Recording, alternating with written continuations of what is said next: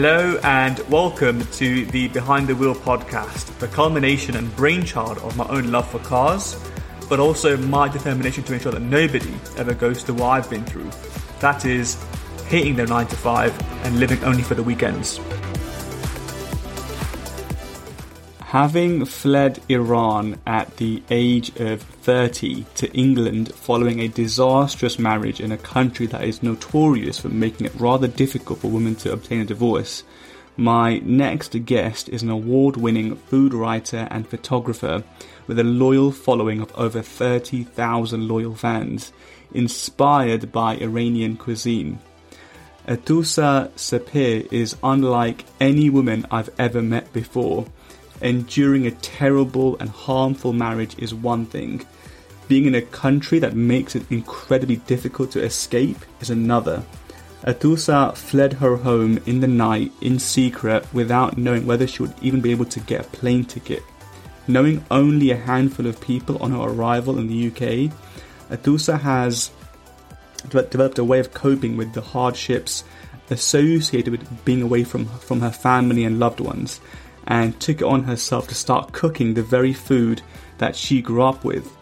The delightful smells and aromas soon got the attention of the people living in her building, and the rest is, quite frankly, history.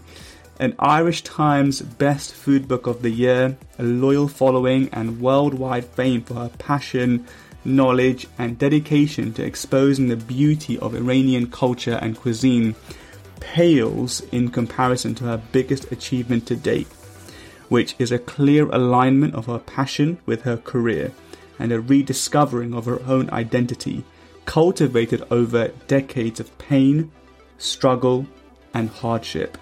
I present to you Atoosa Sepehr.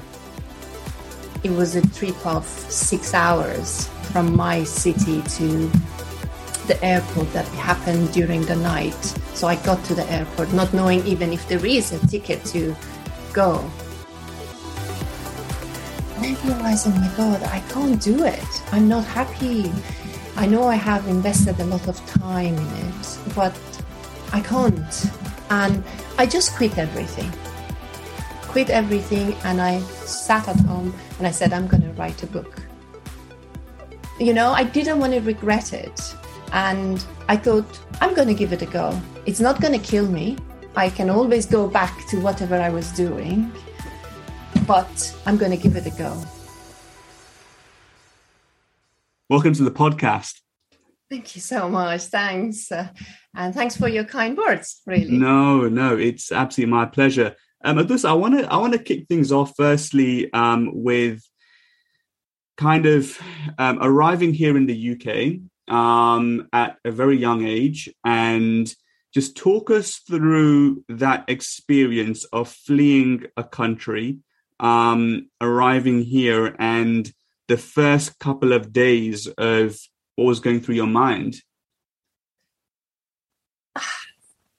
Because it, everything happened so quickly. Uh, when I came here, to be honest with you, I was kind of shocked and at the same time really sad knowing that I can't go back home and not be able to be with my friends, having my family around me and and also the life I built in Iran. The life I built I was it took me a long time to build that life, which finally I felt like I I really loved my job. I know that other parts of there were parts that I made me leave the country, but there were parts that I really loved. So in the beginning, I was really numb. I didn't know really what's happening. I, I it was it was mainly numbness. Wow, and um, I mean, for for those that are not aware, um, where were you fleeing from, and what the kind of circumstances that led you to then obviously flee and and and arrive here in the UK? Unfortunately, I end up in a really bad marriage, and as a woman, you really don't have the permission to get divorced unless the husband give you the permission.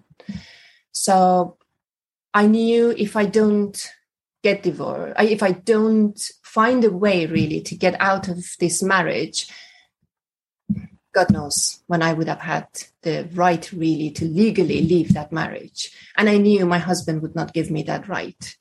So I had to find a way. And finally, I I was. I had my own company, and I was working um, with companies in Europe.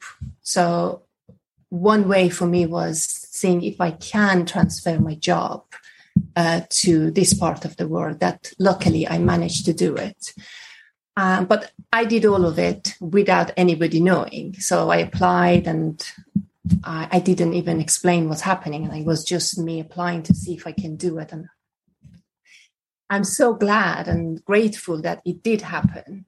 So me, while I was having so much problem at home, I was getting uh, my visa sorted just in case that if things goes really sour. And sadly that's what happened. Things got really out of control and i had to leave because i was threatened that if i don't come back home i'm going to be banned from leaving the country the day after. So, wow. and so i just it was a trip of six hours from my city to the airport that happened during the night. So I got to the airport not knowing even if there is a ticket to go. Wow. Uh, be able to even fly. So I was really lucky. I think sometimes when the intention is right, everything just works for you. And that was one part of the, the journey, my journey that I always, when I look back, I see there was a lot of luck involved as well. If if there was no ticket that morning, I would have stayed. And I know the day, the morning after, I was banned from leaving the country. I, I know that for fact. So I would have been stuck in the country. Wow. So wow. I, I mean, it's, it's, I don't want to stereotype and generalize, but um, I think it's fair to say that um, the culture that you were, I suppose, operating in um, you know, to have strong, independent women who are out there building a career, um, you know, being fully independent, um, rising up um, in the in the kind of corporate space um, must be quite tough. Um, from your perspective, like how, what would you attribute um, to that desire to want to be independent, to be your own self, to um, like what was it from your childhood or growing up that made you think that it's okay to be independent to be strong to build a career for yourself and you know rather than you know um, just be what may, i'm sure many other women find themselves stuck in. Um, have you got an idea as to what what that might be in terms of what what made you become this this this this strong independent woman as you are now? Thank you. Um, I think things are changing a lot between um, women uh, mentality and society. I think at the time I was growing up, I had um, this in my mind that I don't want to be a woman. I don't want to do the things that a, a woman as a known woman would do being in the kitchen looking after the kid and do the routine chore housework job really. So that was one thing i knew for fact i don't want to do. Um, and i noticed that there was a lot of this mentality in between my classmates. I think we were the new generation that we were going against the previous generation because most of our um, mothers were Mm, housewives. Not that they didn't like it. For example, my mom, she never wanted to work.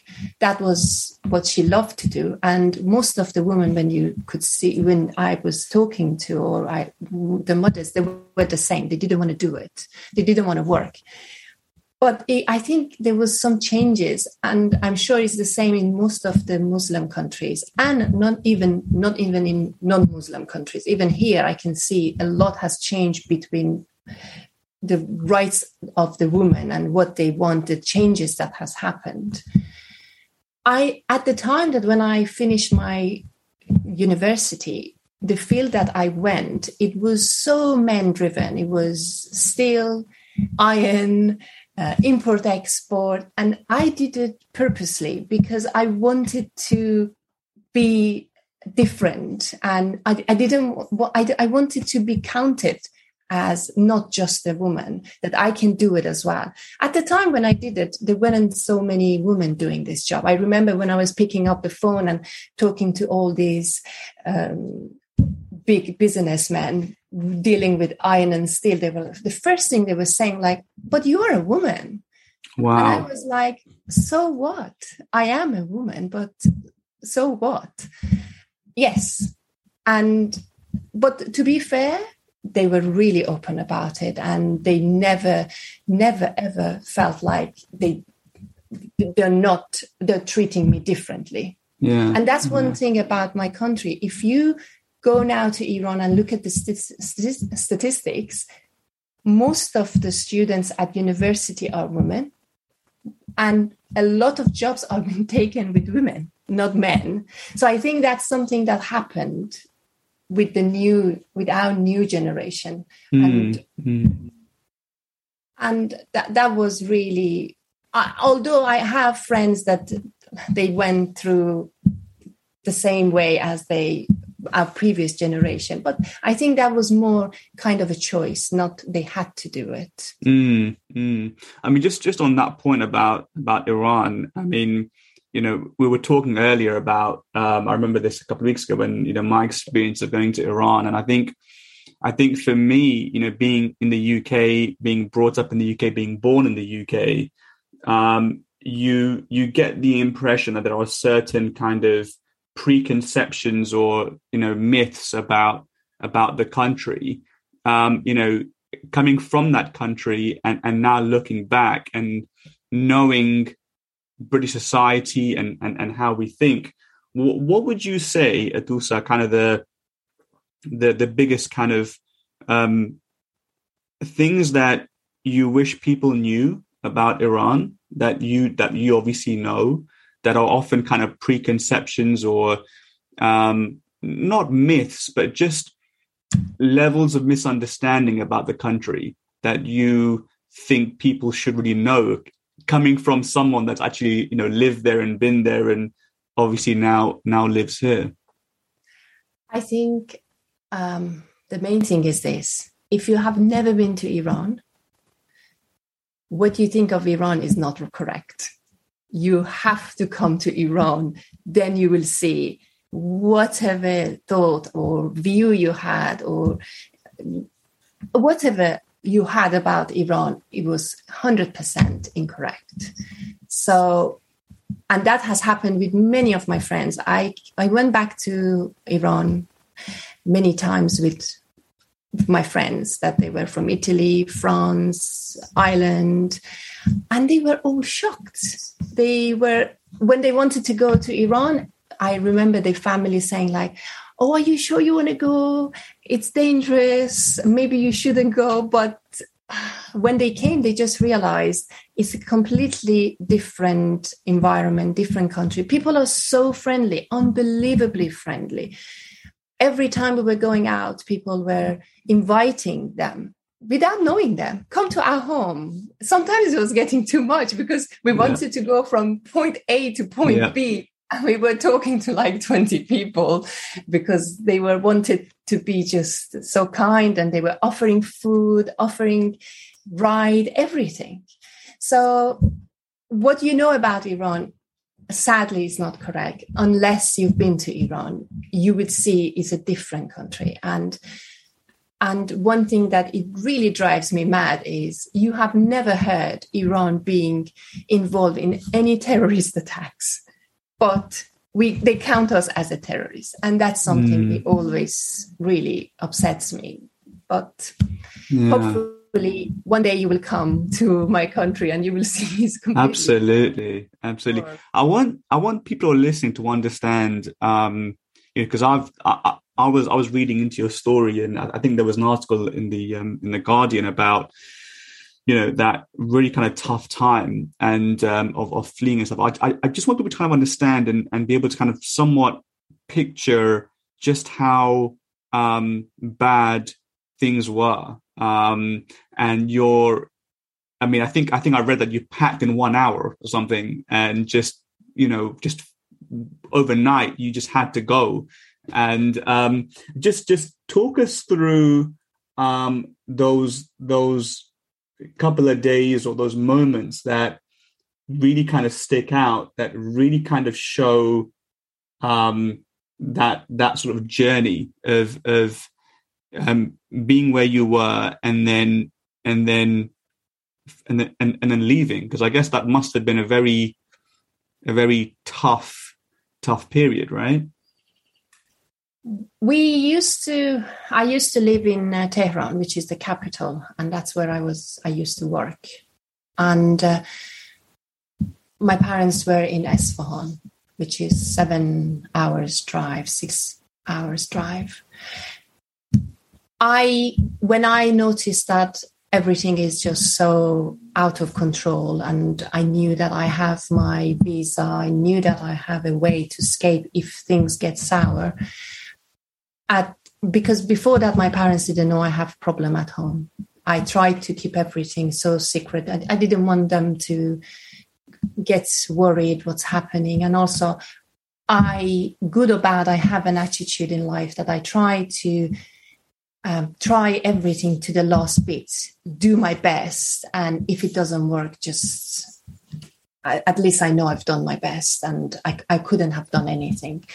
And with my marriage was the same, but it got to the point that I realized it's not even safe to stay there, so I had to leave. But I knew I can't leave the house. I, I can't ask him to leave because it was a flat that I, it was actually my flat that he was in, but I, I couldn't ask him to leave. He wouldn't have left.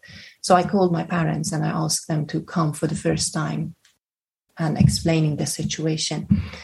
So when he left, um, after two days, I went back home with my parents, hoping that I'm going to stay a week in Esfahan and see what I can do. And in between, one thing that was really sad, really sad was my grandma called and she said to me exactly mm, before getting to Esfahan, um, coming to Esfahan, my grandma called, and but I didn't say to her I'm coming to Esfahan because I didn't want anybody to know what's happening. Mm, mm. And she said to me, "Oh, I heard you're coming. Are you coming to see me?" I said no, um, I'm, but I'm coming back again because I knew I'm going to be for a week there. So I said, I, I will come, Grandma. And out of blue, she it was the first time she stopped crying. Like, you don't understand. You're not in my age.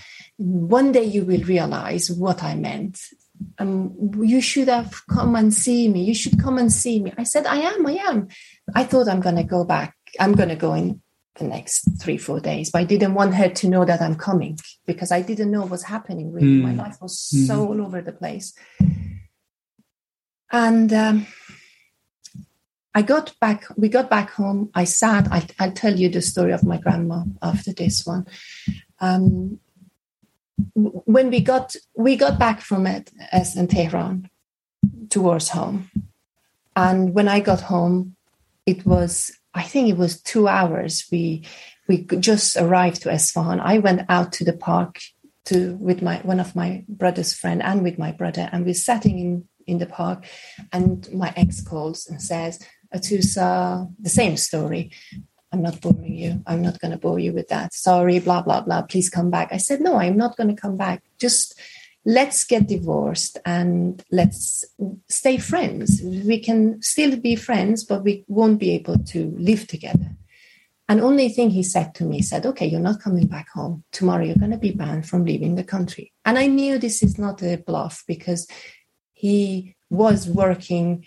Actually, he all the database of passport system, he designed it. Oh so my God. Had, wow. He, he was a genius, to be fair, but sometimes you, a person can't have everything together.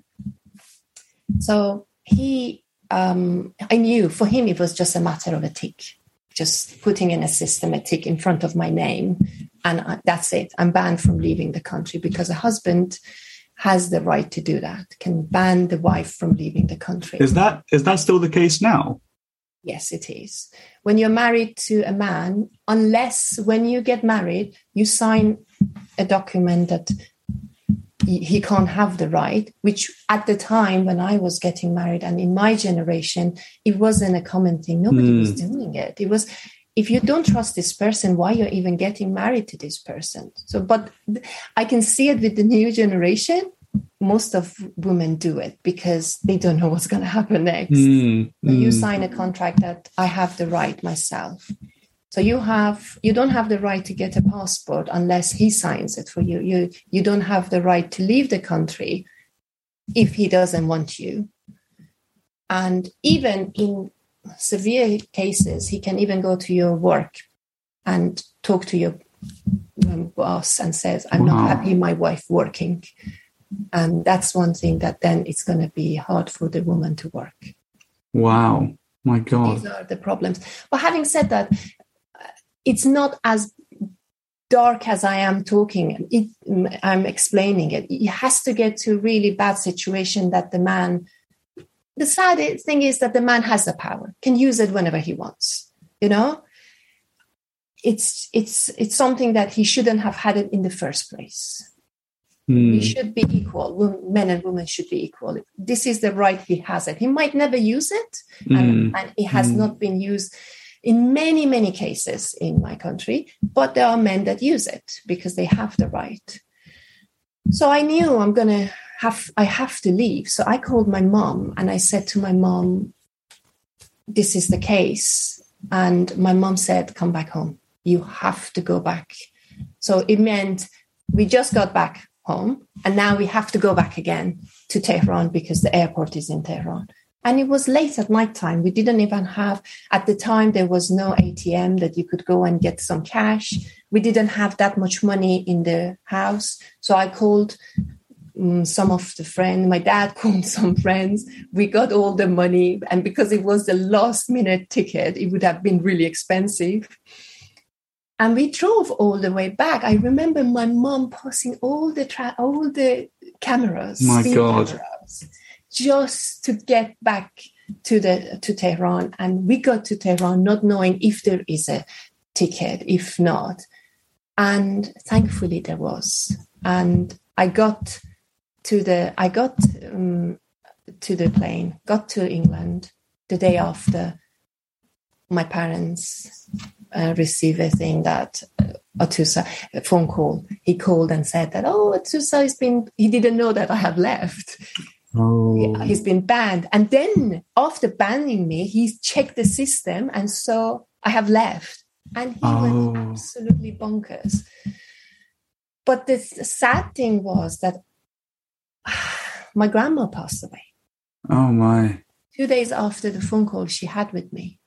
Oh my God. And I realized, I think she felt that she's leaving and she wanted to see me for the first, for the last time. Mm. So when I came back, when I came to, when I came to London, it was everything. It was leaving the country one side, knowing that I'm not going to see my grandma, and the guilt that I didn't see her. So it was everything together. It wasn't just one thing. So that's why I said I was completely numb. Yeah, my God.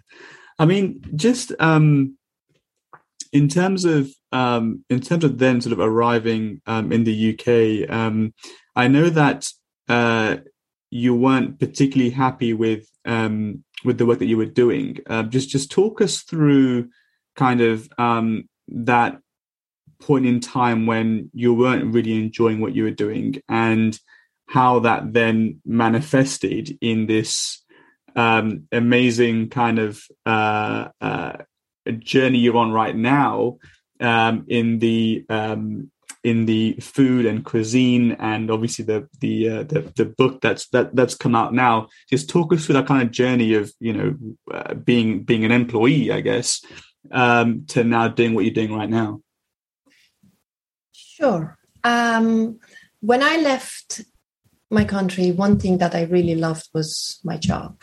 It was something that I built it myself, and it was my only thing that it kept me going. When I came here, I went back again to zero.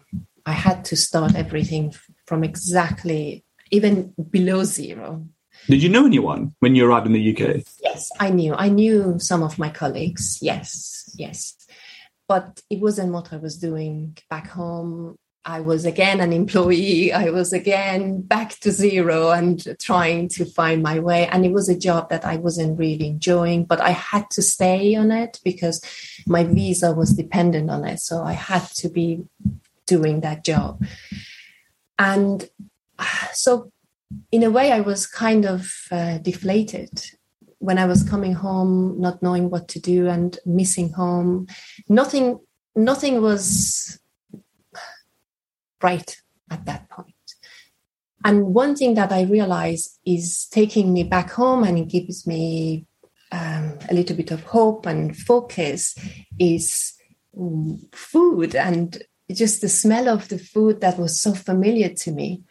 And the thing was that when I was back home, I wasn't really cooking much. I was just recreating some recipes. I didn't really care about cooking, but I always loved cooking, but I never wanted to cook properly because again i didn't want to be the woman in the kitchen in iran. You know that's that's really interesting because uh, i find it amazing that um in uh in in in many ways you you tried everything you possibly could to not be seen as you know the typical kind of you know housewife who just stays at home all day.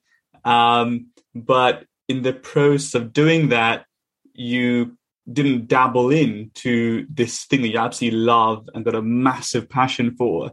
Um, but from what I'm hearing you're saying is like once you kind of got past that, you then started to dabble in that in that space, right?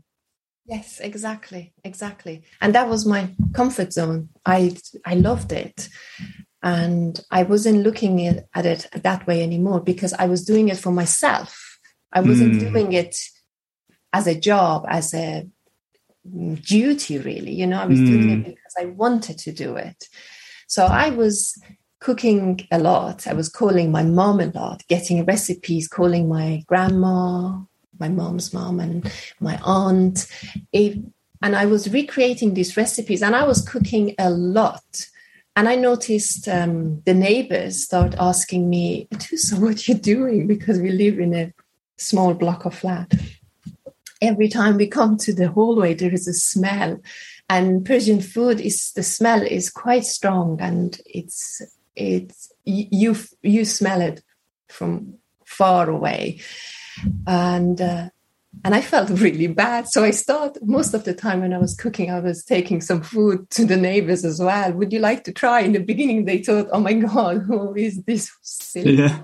bringing us food?" But then they got used to it, and uh, they were they really enjoyed it. And then talking to having that was the first um, step for me to realize people really love Iranian food, Persian food, and they don't really know much about it.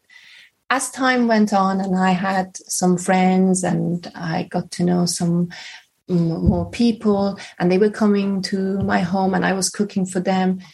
They were all amazed how delicious Persian food is, and they, how come they don't know about it? Because at the time, especially, I'm talking about 10 years ago, 15 years ago, not much you couldn't find many iranian restaurants around. It wasn't that popular.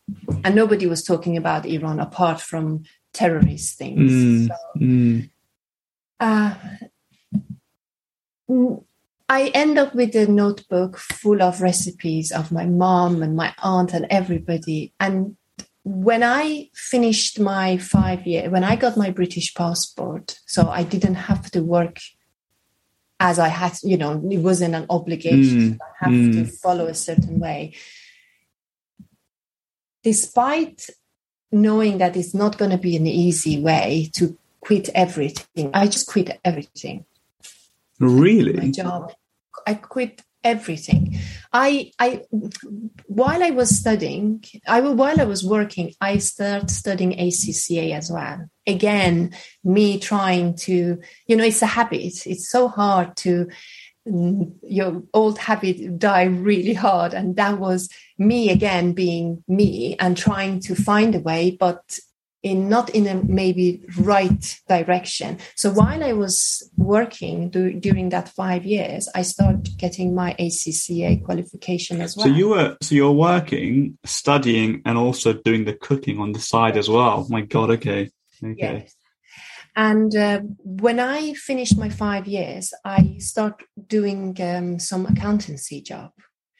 And I realized, oh my God, I can't do it. I'm not happy. I know I have invested a lot of time in it, but I can't.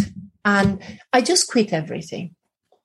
Quit everything. And I sat at home and I said, I'm going to write a book, something that I really love and enjoy.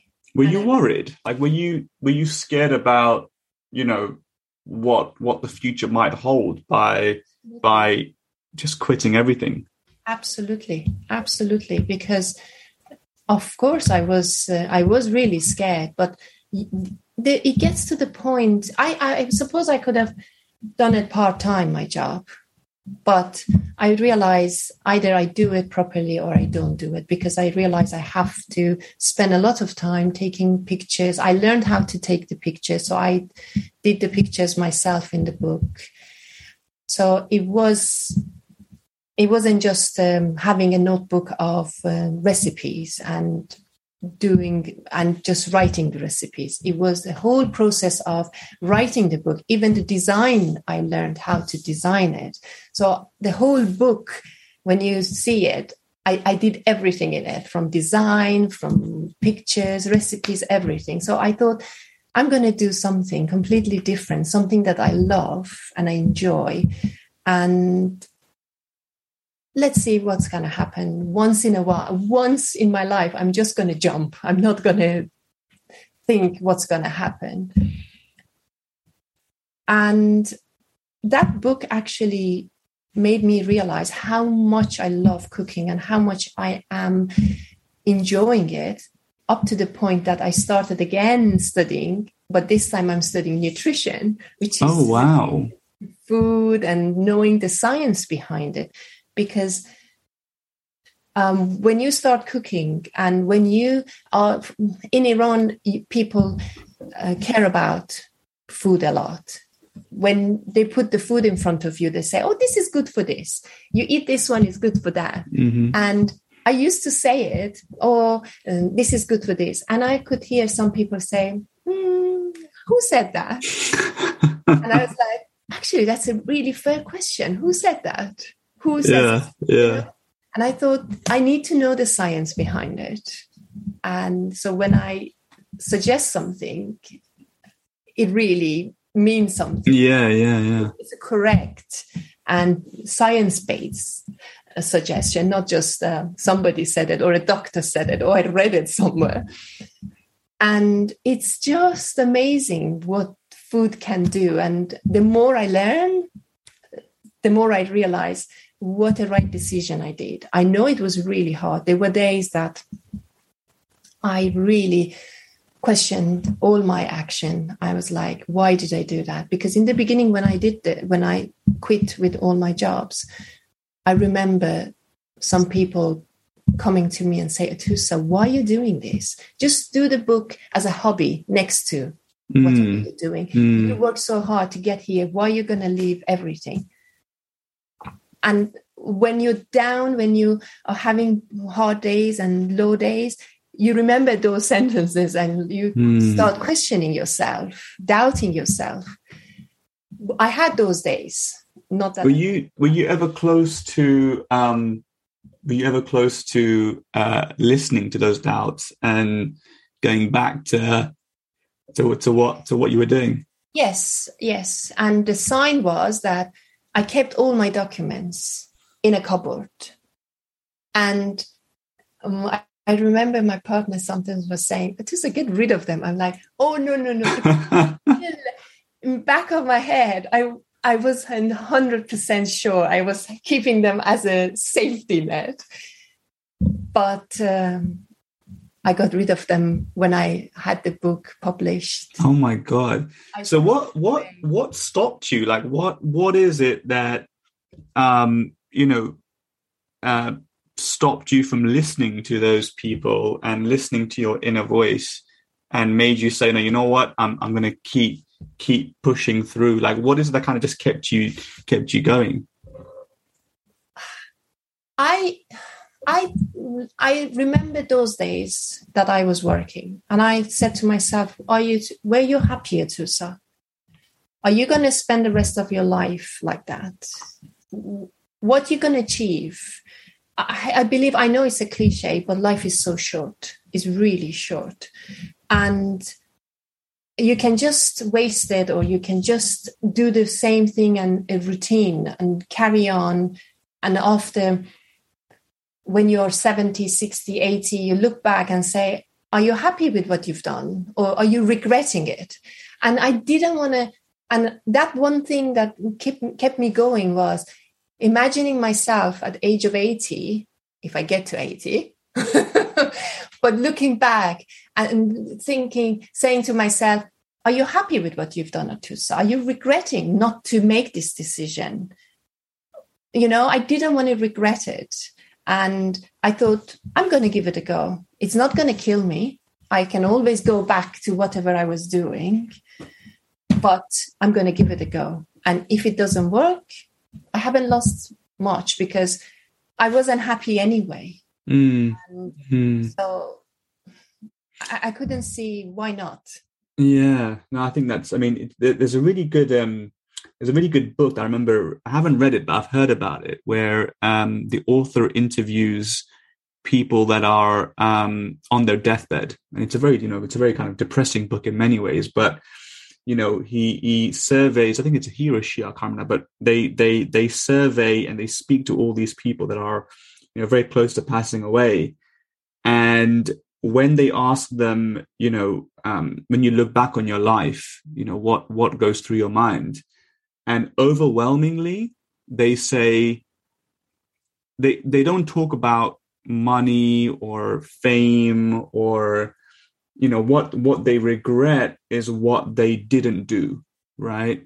And that always goes through my mind in the sense that i'm the same. I don't want to get to that point in my life where i look back and i think what if you know? Yeah. and i guess that obviously drives you as well. Yes exactly exactly. Because i saw um, my grandma. I can see some of relatives that are old, and I can see the regrets. I mm. am trying to prevent it as much as I can. I am sure I'm going to have regrets, but as much as I can, I would love to. And if I know a decision, we need to take risk we just can't carry on doing the same thing. If you don't take a risk, then you're going to regret it. Mm, mm. Without taking a risk, if if I had not taken a risk and leave the country, yes, because it wasn't it wasn't an easy decision. It meant I had to leave everything behind. That was a big decision. If I had not done that, God knows what would have happened. And I would have never been in a position that I am now, and I'm happy. And I went through hell. I'm not saying that it was an easy decision. For the first four or five years, I, I don't think I can do it again, to be honest with you. It was that hard for me. But mm.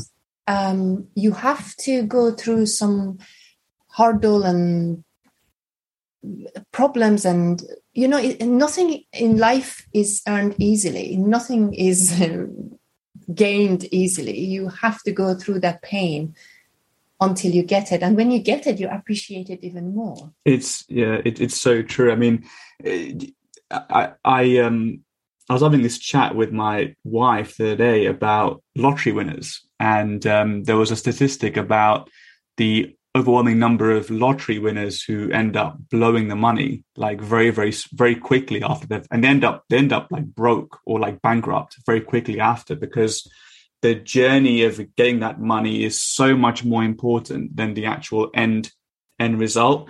And i was just thinking Atoosa like do you ever wonder what would have happened or where you might be if you hadn't had this really horrible relationship if you hadn't fled Iran if you hadn't arrived here in the UK and hadn't gone through, you know, the pain and the struggle.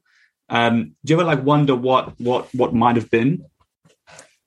I mean, do you mean if I was in a happy relationship in Iran? yeah, yeah. If I was in a happy relationship in Iran, there are so many people in Iran that are in a good relationship and they're having a good life.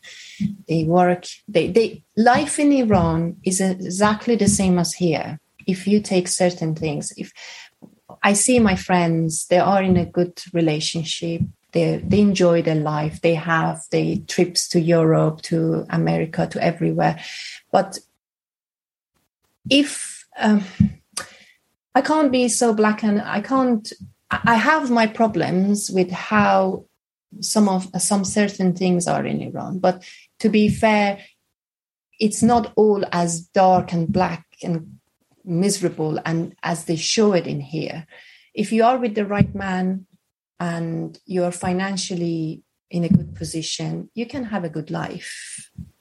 There is no doubt. But at the moment unfortunately there are other problems in iran the, inflation is just unbelievable i don't know how people are surviving for example 15 15 years ago 17 years ago my salary of a month when I came back.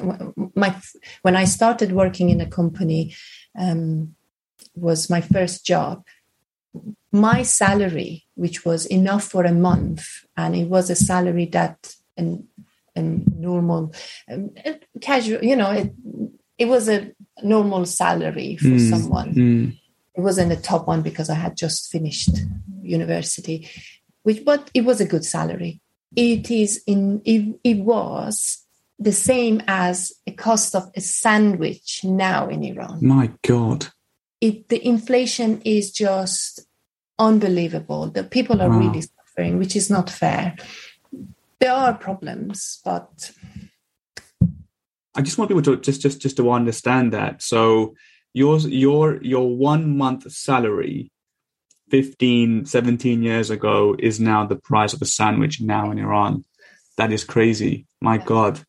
Wow. it's unbelievable. Unbelievable. I mean, because I think, I think, you know, I often wonder, like when I look back at hardship and pain in, in, in my own life, I, I, I do often think that, at least for me, um, if it wasn't for that pain and that struggle, then um, I wouldn't necessarily be where I am today. And I think that I think it's important for people to understand and and and learn from your journey that you know, despite that, it was actually the the, the result of going through all that pain that you've almost discovered yourself and discovered who you are. Um, and I think I think what's really interesting about your journey is that it wasn't like you woke up one day and thought, "I'm going to go into cooking. I'm going to make I'm going to make a cookbook." It was actually the result of many different turns and twists and turns in your life that then led you to where you are right now is that is that fair to say exactly exactly it's like a um, it's not the right uh, comparison but when someone has a cancer um, it's never a minute job. Like oh i woke up and i'm having cancer. It's a lifestyle of it's a lifetime of um, doing certain things mm. that cause this problem. Mm. So it, it mm. started 10, 15. Now it's been proven and a cancer starts 10, 15 years mm. before you mm. know you have a cancer. And this is the same. Nothing happens suddenly. I don't believe this word that they say, oh, it just happened. Nothing in life. It just happens. There's always mm. something behind it and the things that m- lead you to that. And for me, um, I, as I said, it was a hard journey, but I'm really grateful that I did it. And if I go back, I would do it again. Yeah, yeah, absolutely. I mean, um, just uh, you, you mentioned there about you know taking taking your first set of photos for for the book, and you know one of the things that I find truly beautiful is not just the fact that you make all these amazing recipes and that the food just looks delicious. I mean, every, every time I go on Instagram, I, I, I get hungry. Um, but there's there's a, a, a, fantastic, loving community around around you and around what you're trying to do. and you know there, there's people saying yeah i tried this the other day and you know i i did this differently and they're you know they're they're, they're really really on board and what's really beautiful is that that's the result of the amount of work and passion that you put into your social media. Um, i want to ask um, how did that come about? What did you do? How were the early days of um, getting getting your name out? Oh god that was the same. It was in the beginning it was really hard and boring. It was it was like i was talking to myself. It was like in banging to the wall every day sharing a picture. I was in the room taking a picture for hours organizing it and preparing it making the food making it beautiful taking the picture sharing it. Two people liking it three people. And i was like oh my god it's so boring. Why am i even doing this after five six hours of killing myself? Nobody even cared. And and, and i didn't even have that many followers. And it took me years. It, it wasn't like this like oh some people get lucky and but I, for me it wasn't like that it took me good some years and I, there were points that like oh, i'm just gonna give up because what's the point of doing it but i think when you're persistent and you do it and you just don't give up, it would be a point that's a breaking point. Ever, I think if you do your best and you try, you some on your ways, at one point you get a breaking point, and that would be your time. So for for Instagram was the same. What what underpins uh, what what what what kind of philosophy or set of values do you try to always kind of keep in mind or or underpin um, the kind of content that you put out on on on on social media? Uh, you mean what is the base of my Facebook uh, content? Yeah, and uh, like in terms of like you know what um like what kind of things do you typically try to keep in mind or bear in mind when you are you know posting a photo or or doing anything on social media? What is it that you kind of you always try to kind of follow? I'm trying to just um, share some recipes that i would think people would like it and enjoy it. I try not to be peachy, preachy because i can see on instagram people come and they preach do this do that do this. Um, I know that there are certain things that I would love to share with my followers health wise but i don't want to push it and i don't want to come across somebody who knows everything because that's not the truth and it's and that's not my intention. So i'm trying to be really settled in giving the information to the channel but at the same time i really care one of the reasons that i am doing what i'm doing studying nutrition is um, sharing my knowledge because I noticed I didn't know all of the most of the things that I'm learning at the moment, and I am amazed what you can do with food. One of the um, I'm just going to give you a simple example. When COVID happened, my parents came and stayed with us. So, um, and I, wa- I was in the stage of um, having making more salads, and it was the stage that I really thought it would work really good for my mom and dad. So every day for lunch, they had salad with something next to it. Up to the point that my dad didn't want to come to lunch. I was like, oh my God, am I going to have gross again? I was saying to my mom, what are we having for lunch? Gross again? Oh, oh my God. I feel like a sheep. So, but then he just, um, forgot about it because he he got used to it. Yeah. But I remember when he came, he had digestion problem, really bad, and I made him soup a couple of times. He he really struggled. Uh, he couldn't have any drink because then he was having problem. After four months, I noticed my dad is eating everything with us, no problem, no complaint, no digestion problem. And I saw my dad drinking and said, but you can't have that drink, Dad. You have problems. Said, Atoosa, you can't believe it. Everything is gone. I do not have any My problem. God. Wow. Digestion problem. I cannot believe it. My dad is 74. He said, I've never felt like this in my life. Wow. And that was the point that he thought he never called that um, salad gross again. Oh my God. But you know, I mean, what, what is it about food Atoosa? Because there, there is something about food that kind of transcends, you know, politics and religion and, and, you know, nationalities, right? I mean, what is it that you think that um, allows food to be such a such an amazing way of bringing people together? I think food is so simple. It's just um, it talks for itself. You don't need language around it. You can be talking. You can be a group of hundred people with different kind of languages but you don't even have if you don't even need to communicate as soon with with food you don't need that language because the food is like the language. Everybody knows the language of the food. The food when it's beautiful and delicious it's there you know?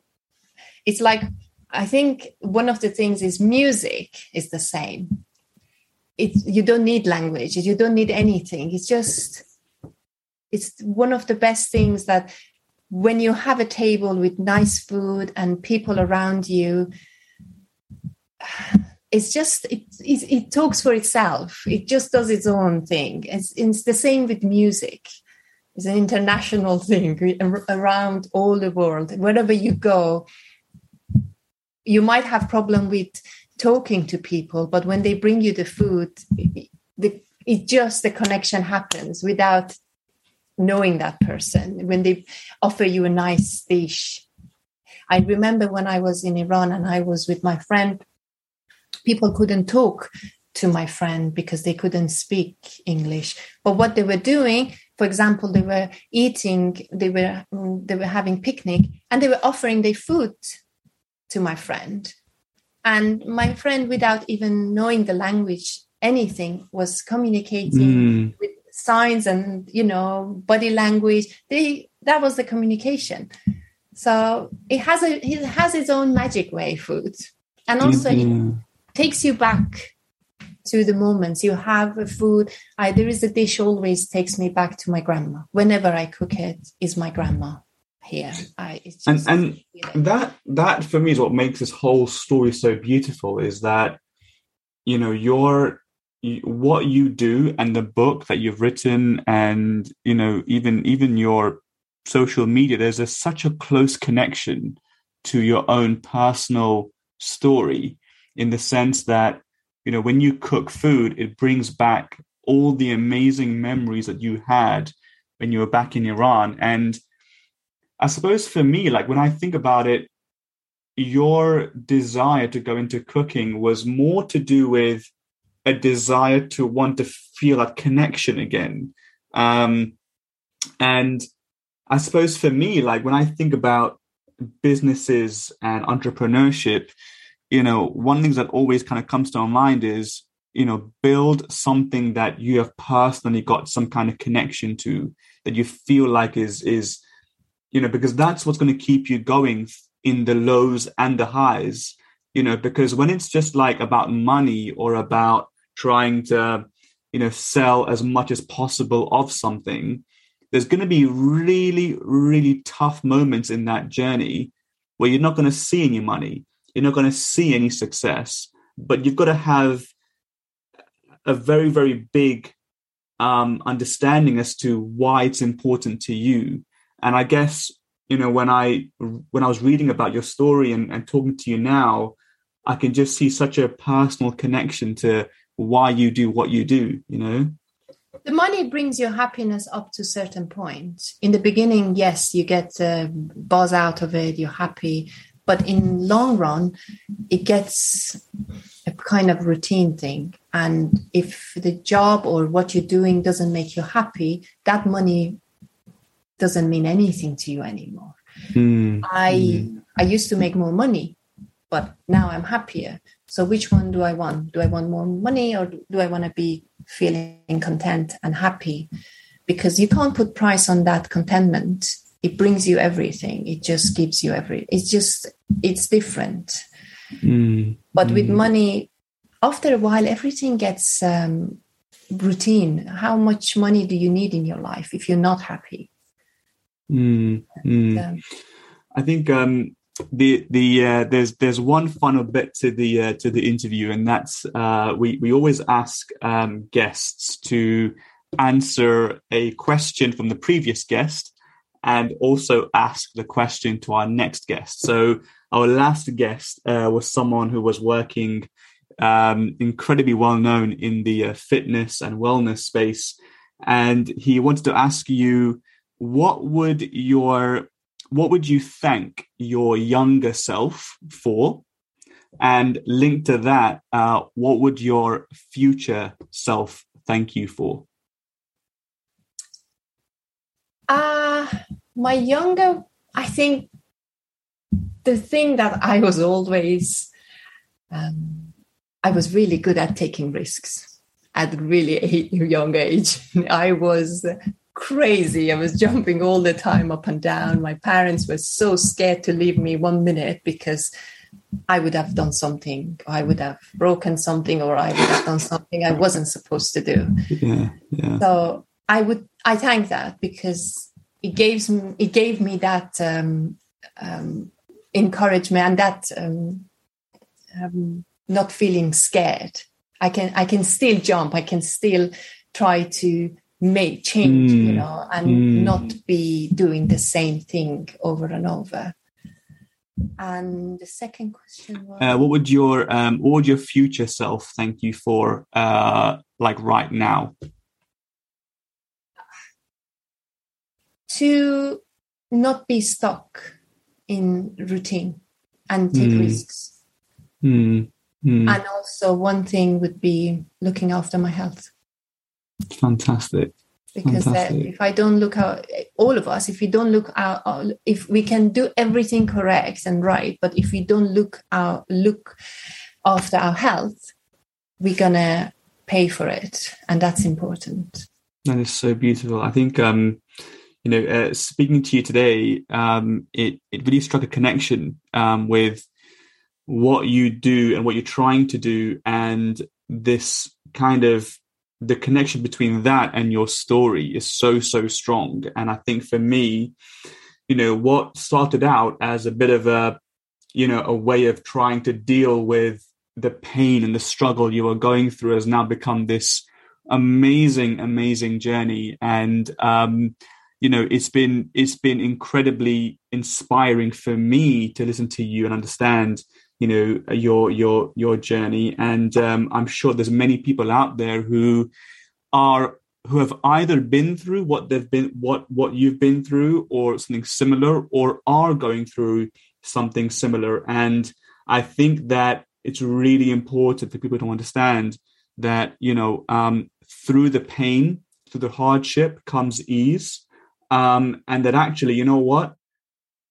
In many ways it can actually be if you choose it to be to a certain degree, it can actually be a blessing in some in some hidden way because it can actually help you uncover who you really are. Because for me, when I look at you, Atoosa, I see that you've discovered yourself in the process of going through all that hardship and pain. And um, on behalf of many people out there who have benefited from your amazing help and your advice and your recipes and your creativity and your ideas, Thank you so much, and we cannot wait to see what the future holds for you. Thank you. Thanks a lot for the kind words, and thanks for having me. Thanks. Thank you.